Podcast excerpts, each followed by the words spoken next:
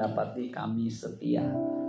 Kami percaya ketika kami memupuk kesetiaan sejak muda, kami akan menuai hidup yang kekal. Karena kami percaya Tuhan, Kau mencari hamba, mencari umatmu yang setia kepadamu Tuhan sampai akhir. Terima kasih Bapak di surga, seberapapun kami yang ada saat ini, kami percaya ibadah yang kami ikuti pada saat ini pasti memberkati kami, mengubah hidup kami makin serupa dengan Kristus. Terima kasih Bapak di surga, kami mau mendengarkan firman-Mu, kami sangat membutuhkan firman-Mu.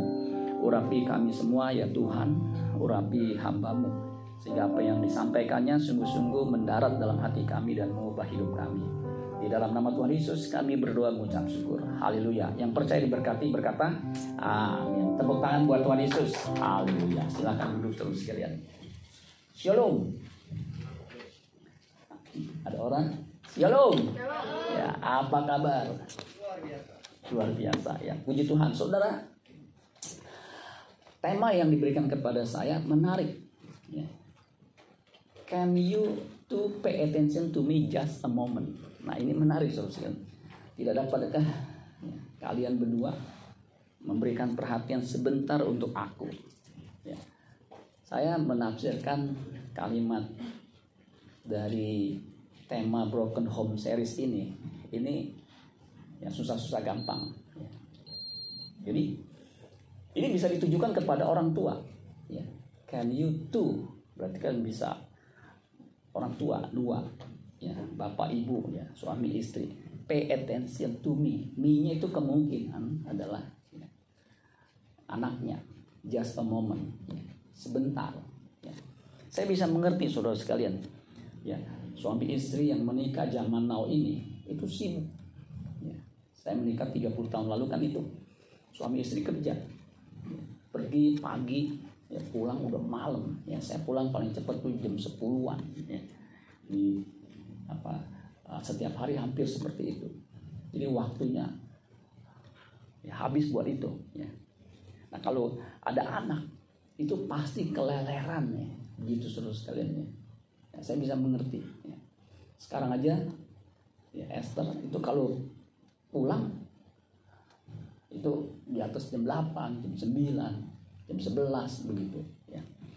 Saya bilang kerja kantor apa seperti itu masih ya kalau saya sama istri saya memang begitu ya nggak mungkin pulang jam 5 tank pulang hampir nggak mungkin begitu ya karena memang iramanya seperti itu jadi aneh kalau jam 5 sampai rumah setengah jam setengah enam atau jam 6 di rumah itu aneh begitu ya.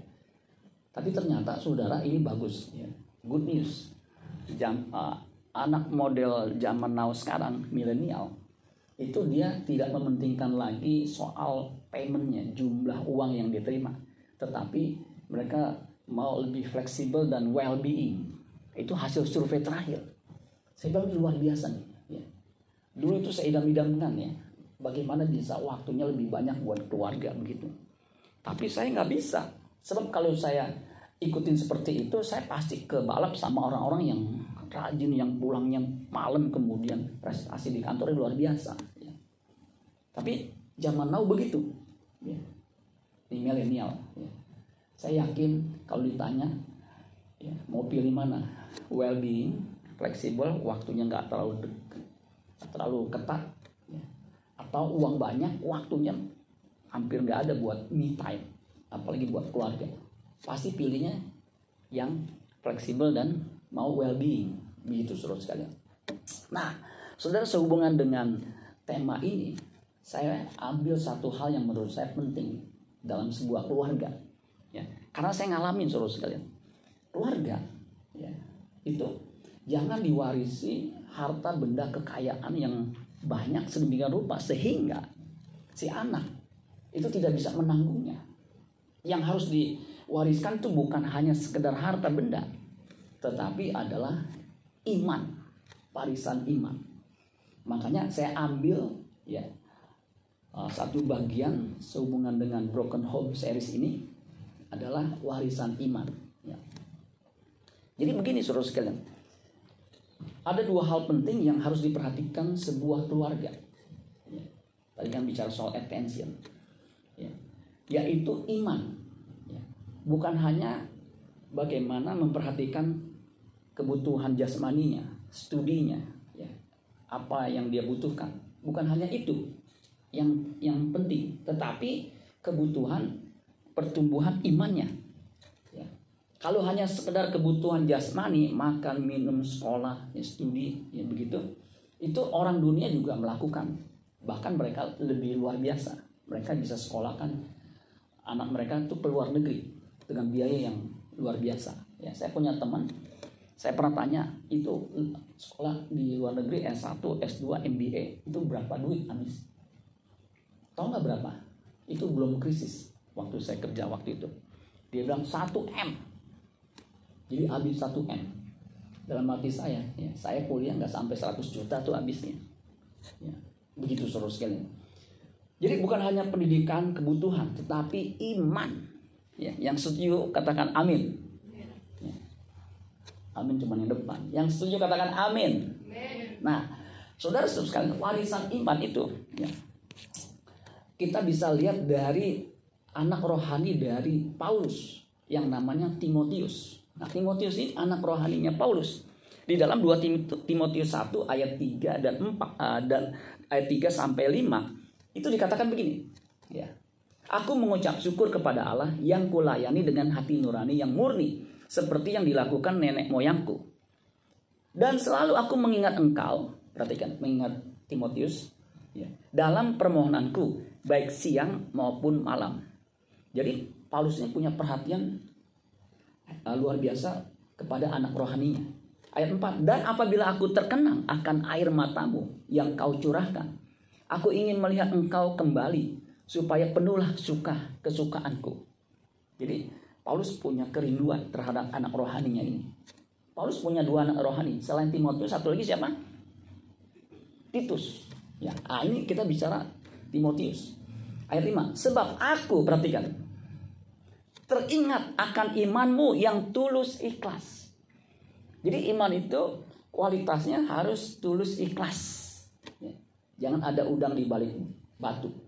Makanya gereja harus mengembangkan iman jemaat itu bukan iman sekedar iman, tetapi iman yang menyelamatkan, iman yang walaupun ya, walaupun walaupun tidak mengalami mujizat, sekalipun uh, pohon ara tidak berbuah, sekalipun mengalami kesulitan, tetap percaya. Nah, itu iman yang tulus. Ya. Yaitu iman, perhatikan, yang pertama-tama hidup di dalam nenekmu Lois. Jadi Timotius punya nenek, namanya siapa? Lois. Ya. Jadi iman yang tulus ikhlas itu ternyata diwarisi ya, diturunkan dari neneknya Timotius yang namanya Lois. Bukan hanya dari neneknya, tetapi di dalam ibumu. Unike. Namanya siapa? Ibunya? Unike. Unike ini ya orang Yahudi ya. Dan yang aku yakin hidup juga di dalam dirimu. Siapa yang dimaksud dirimu ini? Timotius. Ya. Gereja itu harus di dalamnya ada tiga generasi, at least. Ya. Bapak, anak, cucu. Kalau dalam hal ini nenek, ya. kemudian ibu, kemudian anak. Ya, begitu saudara. Jangan sampai hanya satu generasi. Ya. Nggak ada anaknya, nggak ada cucunya yang pelayanan. Nanti 20 tahun kemudian itu nggak ada pertumbuhan, ya. nggak ada yang melayani sebab habis. Ya. Nah, jadi seterusnya yang mesti diwariskan tuh iman. Syukur-syukur kalau bapaknya kaya, bapaknya punya perusahaan, ya ada berapa gitu, diwariskan nggak masalah. Ya. Tetapi yang paling penting dalam keluarga yang perlu diperhatikan, kalau saudara jadi orang tua, ya adalah iman. Ya. Kisah para Rasul 16 ayat 1 sampai 3 ini menceritakan tentang siapa itu Timotius. Dikatakan gini, Paulus datang juga ke Derbe datang ke Derbe. Dikatakan dan ke Listra. Ya, jadi kemungkinan ya Timotius ini apa namanya asalnya ya tinggalnya besarnya di Listra. Ya. Di situ ya itu di Derbe dan Listra ya itu dekat. Di situ di mana? Di situ ada seorang murid bernama siapa? Timotius. Nah, saudara ini penting. Nah, saudara, saya ingin ingatkan saudara, saudara itu murid. Yang setuju katakan amin. Nah, tugas murid apa? Belajar. Jangan saudara berpikir, ya, udah jadi Kristen cukup lah. Ya, gak usah belajar. Salah. Saya sampai saat ini belajar. Ya, apalagi waktu pandemi. Ya, dari hari ke hari pakai Zoom aja begitu belajar. Ya. Nah, murid bernama Timotius. Ibunya adalah seorang Yahudi. Ya, jadi Timotius ini mamanya Yahudi dan telah menjadi percaya. Jadi ibunya juga orang percaya. Sedangkan ayahnya seorang Yunani. Dia jadi campuran. Orang Yahudi, ibunya, ayahnya Yunani, campuran. Ya, jadi nggak murni Yahudi. Ya. Kalau orang uh, apa Yahudi berbahasa Yunani Helenis, ya dia Yahudi tapi bahasa Yunani. Ya. Orang non Yahudi menjadi orang Yahudi beragama Yahudi itu harus me mengalami proses proselit. Nah Timotius ini itu di tengah-tengah. Satu sisi dia orang Yahudi karena dari ibunya, satu sisi dia orang Yunani. Kalau orang Yahudi 8 hari lahir harus disu sunat. Nah, sedangkan dia kan bapaknya Yunani, kemungkinan dan memang benar nggak disunat. Ayat 2. Timotius ini yang tadi disebutkan dikenal baik oleh saudara-saudara di Listra dan Ikonium, tempat dia dibesarkan. Nah, saudara-saudara sekalian, ini kita juga bisa ambil. Saudara yang punya iman harus dikenal baik. Aminnya sayup-sayup saudaranya. Saudara seorang Kristen harus dikenal baik. Jangan sampai jadi Kristen lu pemuda di mana? Gereja ibadah di mana? Di situ. Kelakuan lu kok begitu? Siapa gembalanya? Aduh malu dah ya. Jangan, harus dikenal baik. Lihat kiri kanan. Ini dikenal baik apa ngutang kagak bayar saudara sekalian. Harus dikenal baik. Untuk menjadi orang baik yang dikenal baik karena memang benar-benar baik itu nggak mudah. Harus menginvestasi mengakumulasi kebaikan demi kebaikan. Sehingga ketika disebut namanya ah orang baik dia. Begitu saudara. Amin saudara? Ya. Ini penting saudara sekalian. Kemudian dikatakan ayat 3 dan Paulus mau supaya dia menyertainya dalam perjalanan orang baik seperti Timotius ini kalau diajak pelayanan aduh nggak nyusahin malah membantu. Ya. Paulus menyuruh menyunatkan dia karena orang-orang Yahudi di daerah itu. Jadi ternyata Paulus karena ayahnya Yunani tidak seperti orang Yahudi lainnya. Yang Yahudi murni itu 8 hari langsung disunat. Itu perjanjian dari, seperti Abraham. Ya. Perjanjian sunat. Sebab setiap orang tahu bahwa bapaknya adalah orang Yunani. Nah, Timotius itu bersedia disunat meskipun ya udah bukan bayi lagi, bukan anak-anak lagi. Dia bersedia. Ah, ini saudara, ini luar biasa ya. Supaya uh, Paulus bisa membawa dia tanpa halangan. Ya, kalau enggak, bingung. Orang Yahudi nggak disunat, lu bukan Yahudi. Lu, lu Yahudi campuran. Ya, begitu. Kalau disunat kan orang Yahudi. Begitu saudara. Ya. Kalau bagi kita Kristen sunat nggak sunat bukan persoalan. Nanti itu ada bahasan sendiri. Ya. Karena udah ada sidang di Yerusalem. Kalau suruh baca di kisah para rasul 15 itu diputuskan. Ya keselamatan udah final dalam Yesus Kristus. Tidak perlu ada tambahan sunat menyunat. Tetapi khusus untuk Timotius ini. Ya perlu. Ya, supaya lebih efektif dalam pelayanan. Nggak jadi batu sandungan.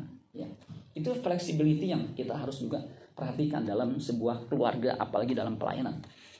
Terakhir untuk kisah tentang Timotius. Yakobus 2 ayat 5 Saudara perhatikan di situ, dikatakan begini. Yakobus 2 ayat 5. Itu judulnya kaya dalam iman. Nah, saudara, kalau kita nggak kaya dalam iman, apa yang kita bisa wariskan? Misalnya saudara nggak punya kekayaan, malah punya utang di bank. Bisa nggak mewariskan kekayaan? Nggak bisa. Kalau utang tuh nggak bisa diwariskan, dia harus apa? Uh, paling tanggung jawab moral aja begitu. Ya. Misalnya orang tuanya ngutang, kemudian meninggal anaknya, Ya anaknya kalau dia punya etikat baik ya dia bayar, walaupun nggak punya kewajiban. Begitu suruh sekalian. Ya.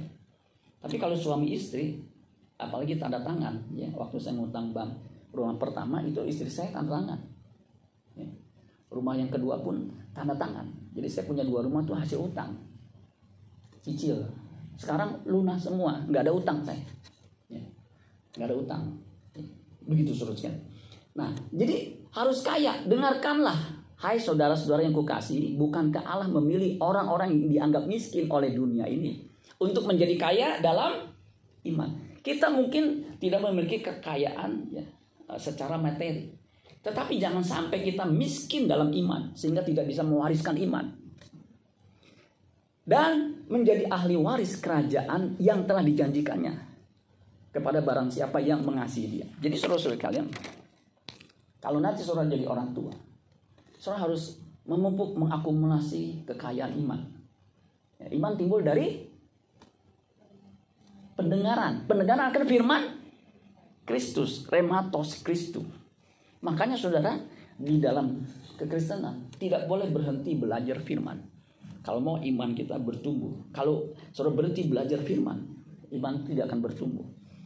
Saya hampir setiap hari belajar membaca Alkitab, merenungkan itu nggak pernah habis-habis ah, itu luar biasanya ya nah selain kita mengakumulasi iman sehingga bisa diwariskan kepada anak cucu menantu dan seterusnya cicit. Kita juga harus memelihara iman. Jadi iman itu itu seperti hidup tadi kan yang hidup dalam nenekmu dalam ibumu itu ternyata mesti dipelihara. Harus dipelihara. Makanya makin dini saudara dalam pengikut Kristus itu makin bagus. Kenapa? Makin kuat begitu. 2 Timotius 4 ayat 7 ini di ujung akhir hidup Paulus. Karena diperkirakan di ya prediksi Paulus itu atau memang di ya anggap itu setelah itu 2 Timotius 4 ayat 7 ini Paulus meninggal ya di di di, di pancung katanya ya. Aku telah mengakhiri pertandingan yang baik. Aku telah mencapai garis akhir. Saudara, pertandingan yang wajib kita lakukan adalah pertandingan iman. Bukan pertandingan sepak bola sehingga mati 175. Aduh. Saya dengar itu saudara sekalian. Geleng-geleng kepala. Ya. Nggak dapat apa-apa. Mati keinjek-injek. Kena gas air mata sampai mata bengkak sehingga jatuh kemudian tewas 174. Itu bukan pertandingan yang wajib kok. Sampai begitu berdarah-darah sampai meninggal. Kalau pertandingan iman, kita harus berjibaku, kita harus all out. Ibrani 12 ayat 3 atau 4 tuh harus sampai mencucurkan darah. Nah, Paulus ini dia mengakhiri pertandingan baik, mencapai garis akhir finish. Dan aku telah memelihara iman. Jadi iman itu mesti dipelihara. Jangan sampai dibiarkan terbelengkalai. Ya. Sekarang telah tersedia bagiku apa? Mahkota kebenaran. Ya. Sebagai bukti bahwa dia ya layak untuk dimuliakan bersama dengan Kristus. Ada mahkotanya. Ya, kalau ratu ya, itu ada mahkotanya. Ratu Elizabeth ketika meninggal itu putra mahkotanya siapa namanya? Pangeran Charles. Nunggu berapa puluh tahun tuh dia ya. Karena Elizabeth ini jadi ratu udah berapa puluh tahun, 70 tahun kali ya. Dari dari umur 26 sekarang kan meninggal 97. Jadi nunggu sampai lama tuh. Baru dikasih mahkota. Nah, itu pewaris. Nah, sama. Kita juga begitu. Kalau kita pelihara iman sampai akhir hidup kita, kita akan diberikan mahkota kebenaran. Mahkota yang memang dirindukan orang percaya. Yang dikaruniakan kepadaku oleh Tuhan. Yang mengaruniakan Tuhan. Hakim yang adil pada harinya. Tetapi bukan hanya kepadaku, melainkan juga kepada siapa?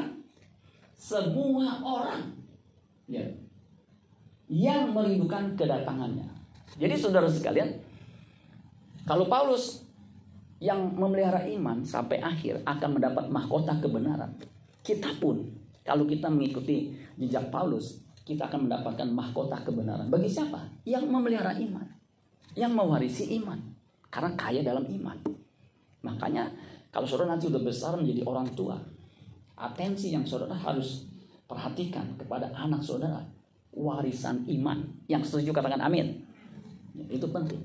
Saya bersyukur ya papi saya ya Jessica Jim kenal papi saya pasti. Itu walaupun sederhana, dia mewariskan iman. Padahal saya duluan jadi Kristen. Tapi dia ketika dia terima Yesus, saya lihat kehidupannya. Luar biasa. Ada keteladanan. Salah satu yang saya ikutin, itu dia kalau punya kendaraan, itu dia lap begitu suruh sekalian ya. Diperhatikan. Itu nurun sama saya. Kemarin saya pulang dari ini hujan gerimis itu mobil. Padahal garasi saya sama, sama tempat saya tidur kan jauh. Itu di bawah saya tidurnya di lantai dua ya. Itu saya lap padahal sudah capek. Ya. habis lap itu pada pegel gitu seluruhnya nih. Karena itu tuh. Nah, itu dia warisin tuh. Karena dia kasih contoh. Dia punya motor itu dilap ya. waktu motor itu diberikan kepada saya untuk dipakai mau nggak mau saya pulang itu saya lapin. Itu bersih. Peloknya abang spakbornya itu nggak ada debu teman saya suka ngeledek kan saya pakai. Di parkir betul masuk ke tempat parkir bareng. Buset ini kok rapi aman ini jangan-jangan kalau becek lu angkat motor ya karena nggak ada debunya. Ya, begitu saudara. Nah itu warisan tuh keteladanan itu. Nah iman juga begitu. Ketika menghadapi kesulitan bagaimana orang tua kita? Anak akan melihat. Ya begitu saudara. Makanya jangan menikah sama orang yang nggak seiman ini sulit saudara sekalian memang. Ya, saya bersyukur istri saya itu sama-sama sekolah minggu, sama-sama remaja, sama-sama pemuda. Ya, ini jadi pergumulan buat anak muda sekarang. Ya, untuk mendapatkan seiman. Ya, seiman, kemudian kemudian kemudian kalau bisa pendidikan tidak jauh beda. Ya, kalau kita S2, ya, kemudian pasangan kita mungkin S-nya D doang begitu saudara ya. Kalau ini S1 ini D doang ya itu sulit ya, untuk bisa berkomunikasi. Tapi yang lebih sulit kalau nggak seiman itu sulit. Bagaimana untuk mewariskan kepada anak cucu, kepada anaknya. Yang ini aja nggak bisa. Ya, kalau sama-sama seiman itu bisa memelihara bareng. Kayak istri saya bareng. Kayak tadi sebenarnya pengen ikut. Dia bilang, aduh Esther nanti sama siapa nih? Kan mau mau karena orang sakit ya. Ya walaupun sakitnya cuma batuk bengek begitu saudara sekali nih. Karena pulang malam mulu sudah bilang pulang jam malam-malam. Enggak nggak malam paling jam 10 setengah 12 ya. Nah, jadi saudara sekali bisa saling mengerti begitu. Ya saya juga ngotot ikut dong. Begitu ya. nah penting. Nah keluarga dua hal yang harus diperhatikan saya tekankan lagi warisan iman. Nah Selain warisan iman yang tadi saya udah jelaskan panjang lebar, kita juga harus memastikan, ya, kita harus juga memperhatikan yang kita wariskan itu, iman itu, dia harus punya kemandirian iman. Punya apa? Kemandirian iman. Memang iman itu dibangun berkomunitas. Hendaklah kamu dalam hidupmu bersama, ya, menaruh pikiran dan perasaan yang terdapat juga dalam Kristus Yesus. Itu komunitas, community. Tetapi iman itu saudara, dia tadi kan aku telah memelihara iman, imannya Paulus. Kita harus juga menanamkan kepada nanti keturunan kita atau kita sendiri harus mandiri. Iman itu nggak boleh tergantung sama orang tua. Jangan iman tergantung sama orang tua meskipun orang tua mewariskan iman kepada anak-anaknya. Tapi jangan tergantung. Kalau orang tuanya nggak ada gimana? Kalau orang tua nggak selamanya bersama-sama dengan kita. Kayak saya, saya mengharapkan papi saya nggak meninggal umur 75 atau 74 waktu itu ya. 74. Tapi namanya ya, kematian kita nggak ada yang tahu. Sama anak saya juga. Dia kan nggak tahu kapan saya meninggal. Ya. Maunya ya lama. Ya. Sekarang saudara kan kita bisa meninggal kapan pun. Ini dalam sebulan ini saya beberapa kali kalau saudara tiga saya itu mengunjungi teman-teman yang sebahaya dengan saya nih. Ya, kemarin hari Selasa lalu persis Selasa lalu teman istri saya. Aduh sampai sedih ya. Itu juga cukup dekat sama saya lagi ya. Sama-sama pelayan di di di kantor. Temannya papinya Jessica dan Jim juga saudara ya. Itu aduh umur nggak beda jauh lah, beda tipis. Meninggal lagi dalam pelayanan, itu, saudara. Ya, Nah, anak-anaknya harus mandiri. Kemandirian iman ini harus dimiliki oleh keturunan kita. Ya. Nah, keluarga Saudara sekalian. Next ya. Nah, ini tadi warisan iman udah jelas. Kemandirian ini Saudara sekalian. Jangan sampai diabaikan. Ya. Umur udah 30 tapi tergantung sama orang tua. Waduh itu menyedihkan. Ya, saya bersyukur anak saya ini cukup mandiri Saudara sekalian. Ya dulu saya khawatir ketika dia kuliah di di di Untar. Itu saya udah coba bolak balik ya Untar itu dari rumah ke sana itu 22 kilo. Bolak balik 42 kilo. Kalau naik mobil itu satu jam lebih sedikit. Ya begitu. Bolak balik itu kan bisa dua jam setengah kalau nggak macet. Kalau macet kan bisa empat jam. Saya bilang sayang itu empat tahun kamu sanggup. Kenapa nggak di Atma Jaya atau di mana? Enggak aku mau di situ. Kalau Atma Jaya masuknya susah, keluarnya susah. Ya, kalau ini masuknya gampang, keluarnya lebih gampang, begitu saudara ya. Jadi yakin, nggak mungkin papa anterin tiap hari, bisa. Jadi kayak gojek naik apa lah begitu, dia lebih gape naik gojek nyebrang. Orang nyebrang bareng dari situ dari siapa yang Kesia ya waktu meninggal tuh nyebrang. Mana si Esther? Udah di sana. Nyebrang udah kayak begitu aja sih. Kalau istri saya kan pegangin cap, pegangin cap gitu ya. Mana sih? Eh, udah di sana udah nyebrang. Yang saya khawatir juga ketika dia khusus untuk bisa ujian nanti uh, apa namanya masuk kuliah perguruan tinggi negeri itu, itu kan agak jauh tuh di Kalimalang sana. Nyebrangnya kan susah kalau turun mau ini. Saya mah harus saya doa doa ah, ini saya ngerti itu dua arah kenceng gitu. Saya aja mobil kalau mau masuk susah. Tapi puji Tuhan tuh setahun lebih hampir setahun setengah itu dia sendiri. Saya nganterin paling sekali dua kali. Ya. itu mandiri. Luar biasa ya. Ini anaknya cukup mandiri ya. Begitu. Sekarang apa apa lah ini laptop kapan belinya? Aku udah beli. Ini HP ada tiga. HP buat aku beli. Buset deh. Kalau istri saya mau beli HP aja nunggu sampai dua tahun. Sampai saya paksa. Beli. Kenapa saya paksa? Yang dia bayar suruh sekali saya tinggal nganterin doang kalau ini mandiri. Nah sama iman juga mesti mandiri. Amin suruh sekali kalau enggak itu hancur hidup saudara. Ya, iman jangan tergantung sama orang lain. Jangan tergantung orang tua. Jangan tergantung pendeta. Kalau pendeta saudara murtad apa saudara ikut murtad? Ya. jangan. Makanya harus dikembangkan iman yang mandiri itu. Nah ada cerita dua ini. Ini uh, kakek nenek eh kakek nenek kakek cucu Yoas. Yoas ini awalnya luar biasa. Raja Yoas ini Raja Yehuda sama-sama Raja Yehuda.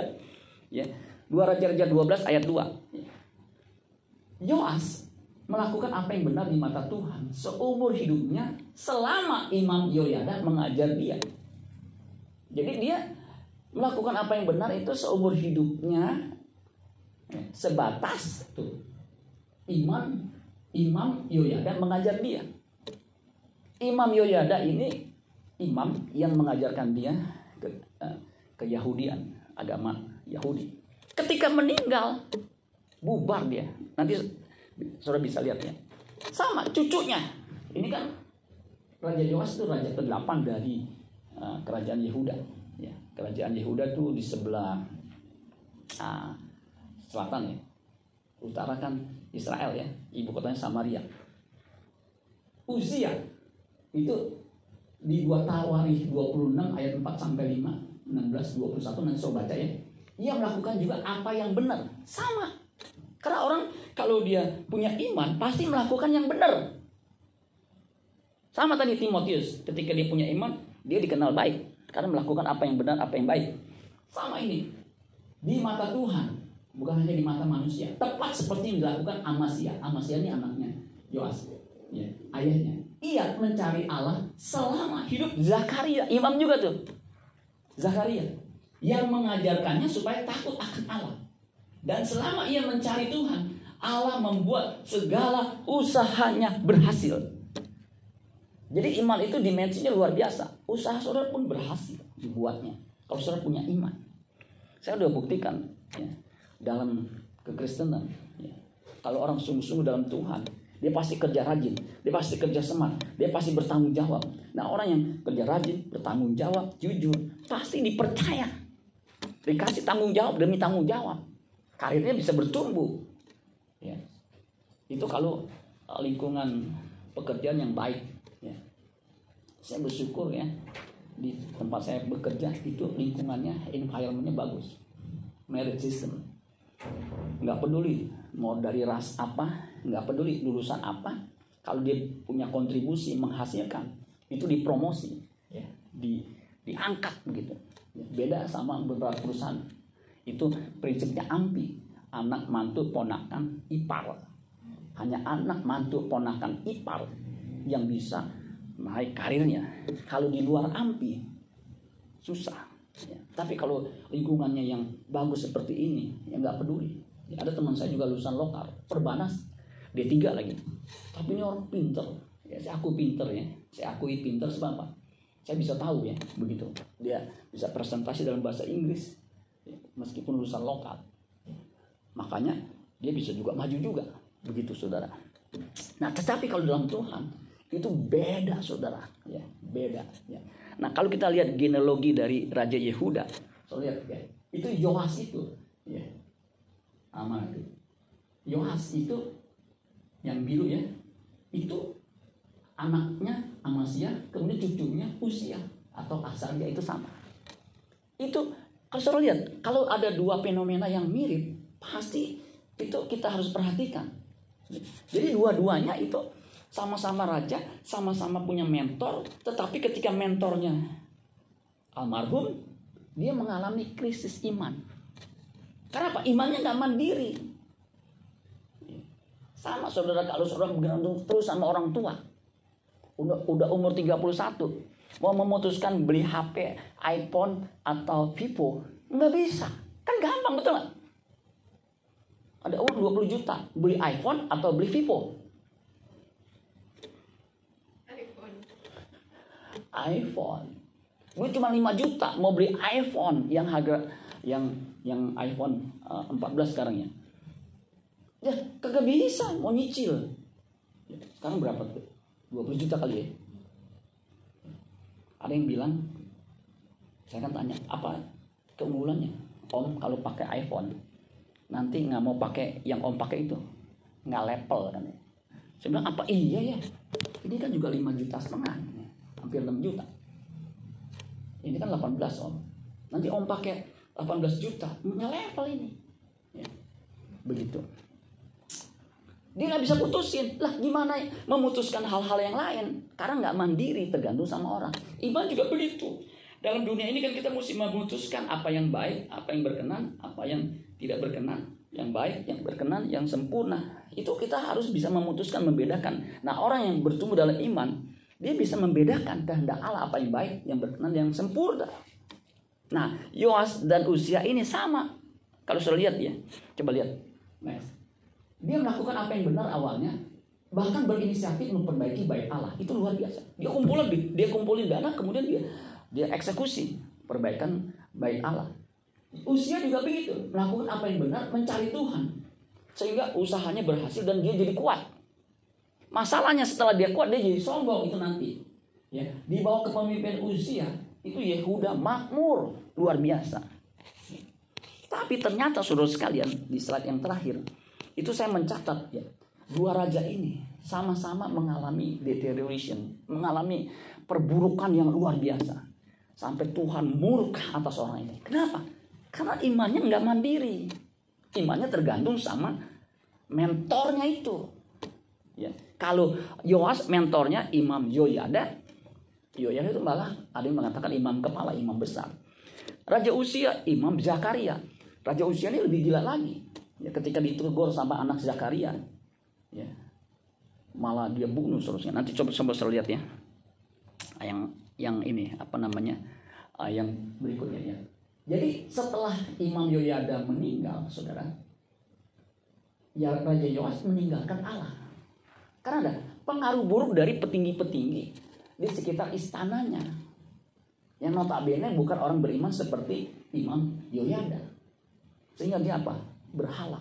Ketika ditegur, ya, ada anak Yoyada ya ditegur, malah dia bunuh saudara. Itu kan luar biasa ya. Nah, mengambil harta emas baik Allah. Untuk apa? Dikasih ke Raja Hasael yang mau menyerang ibu kotanya Yerusalem. Ya, pada waktu itu ya, Yehuda ada di Yerusalem belum dipecah ya. Nah, jadi saudara ini luar biasa ya. Dua dua dua apa namanya uh, dua raja ini ya. Harta baik Allah.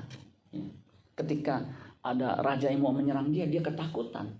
Dia ambil dia kuras itu dia berikan kepada raja Hasael raja Aram itu. Ya. padahal ya, lebih baik ya, mempertahankan iman ya. Baik Allah itu kan satu tempat ibadah yang luar biasa. Namanya orang udah kafir ya, jadi berhala. Itu dia jadi nggak rasional ya. Artinya apa kenapa dikorbankan begitu? Kenapa?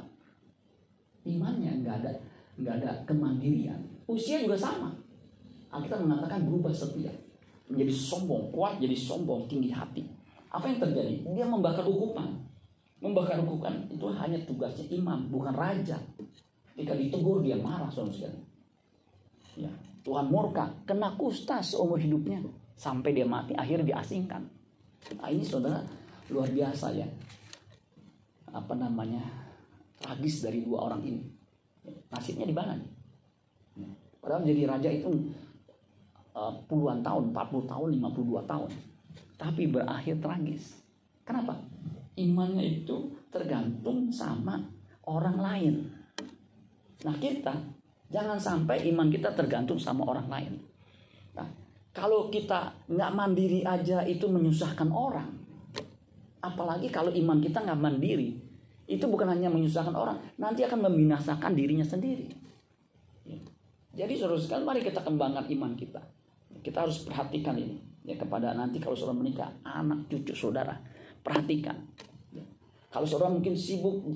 ya Sehingga tidak apa tidak ada begitu banyak waktu harus sediakan waktu memperhatikan iman anak keturunan saudara.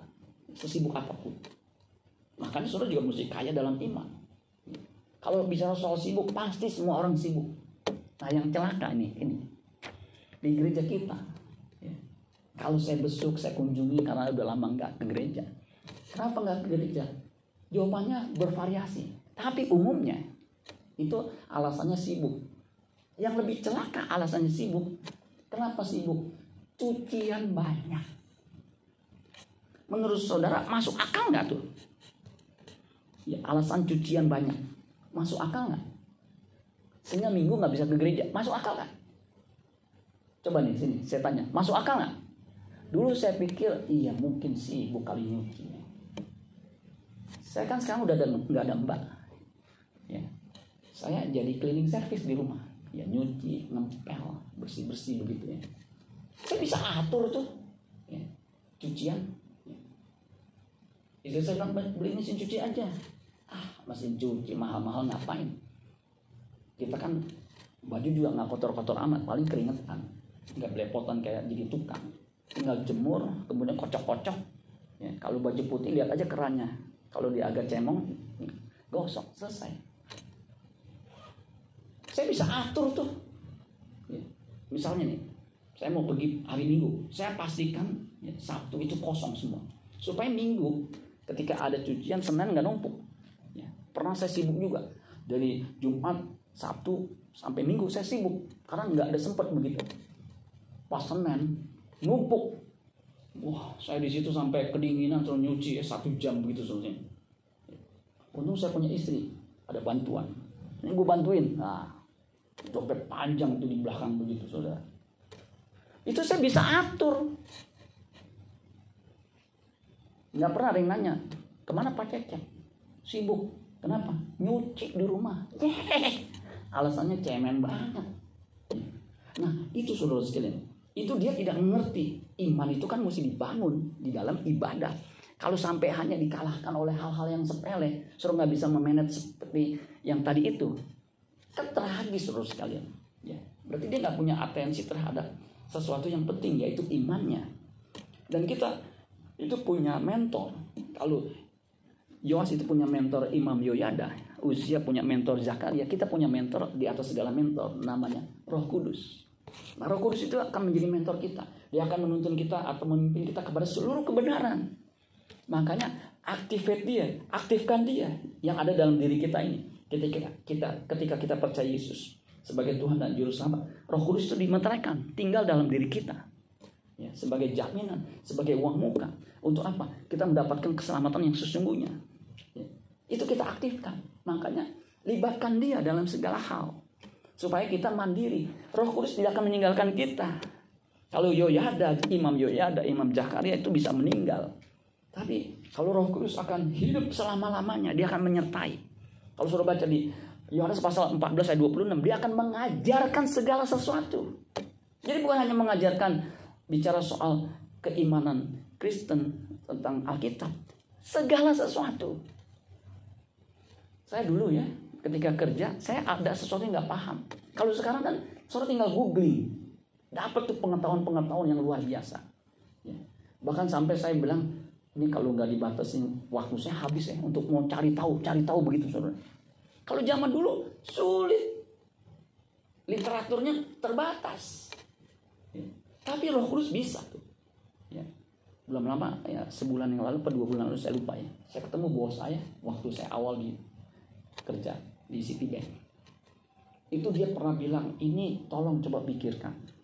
Apakah kita bisa ambil keputusan ini penawaran dari investor saya cari tahu nggak ngerti. Waktu itu belum krisis Krismon yang 97 ya.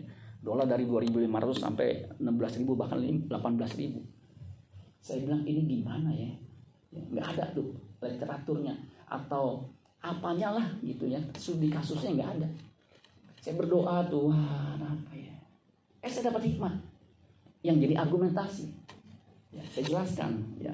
Kalau saya jelaskan saudara juga sulit mengerti ya begini begini begini begini oh yaudah putusin gak usah betul saudara sekalian kita nggak tahu krisis 97 itu dari 2.500 bisa jadi 15.000 bahkan 18.000 kalau pada waktu itu ya, saya nggak ada hikmat sehingga keputusan saya salah itu kerugian saya pernah hitung saya bilang aduh itu pasti bisa bangkrut itu bang tuh saudara jadi roh kudus bisa mengajarkan Nah waktu ketemu saya bilang kasih tahu, oh begitu ya. Iya saya bilang, nih saya kasih tahu argumentasinya. Iya benar juga ya. Jadi saudara sekalian, Roh Kudus bisa mengajarkan segala sesuatu. Ayatnya tadi Yohanes 14 ayat 26. Makanya saudara, kita beruntung orang Kristen.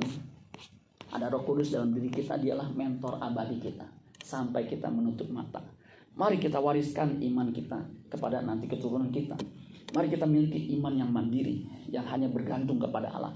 Jangan bergantung sama orang tua, apalagi bergantung sama keluarga yang lain. Bergantunglah hanya kepada Tuhan. Amin buat iman Tuhan. Tuhan Yesus memberkati. Tepuk tangan buat Tuhan Yesus. Ya. ya Walaupun sedikit, tepuk tangannya coba yang kencang. Puji Tuhan. Saya undang kita bangkit berdiri saudara sekalian. Ya.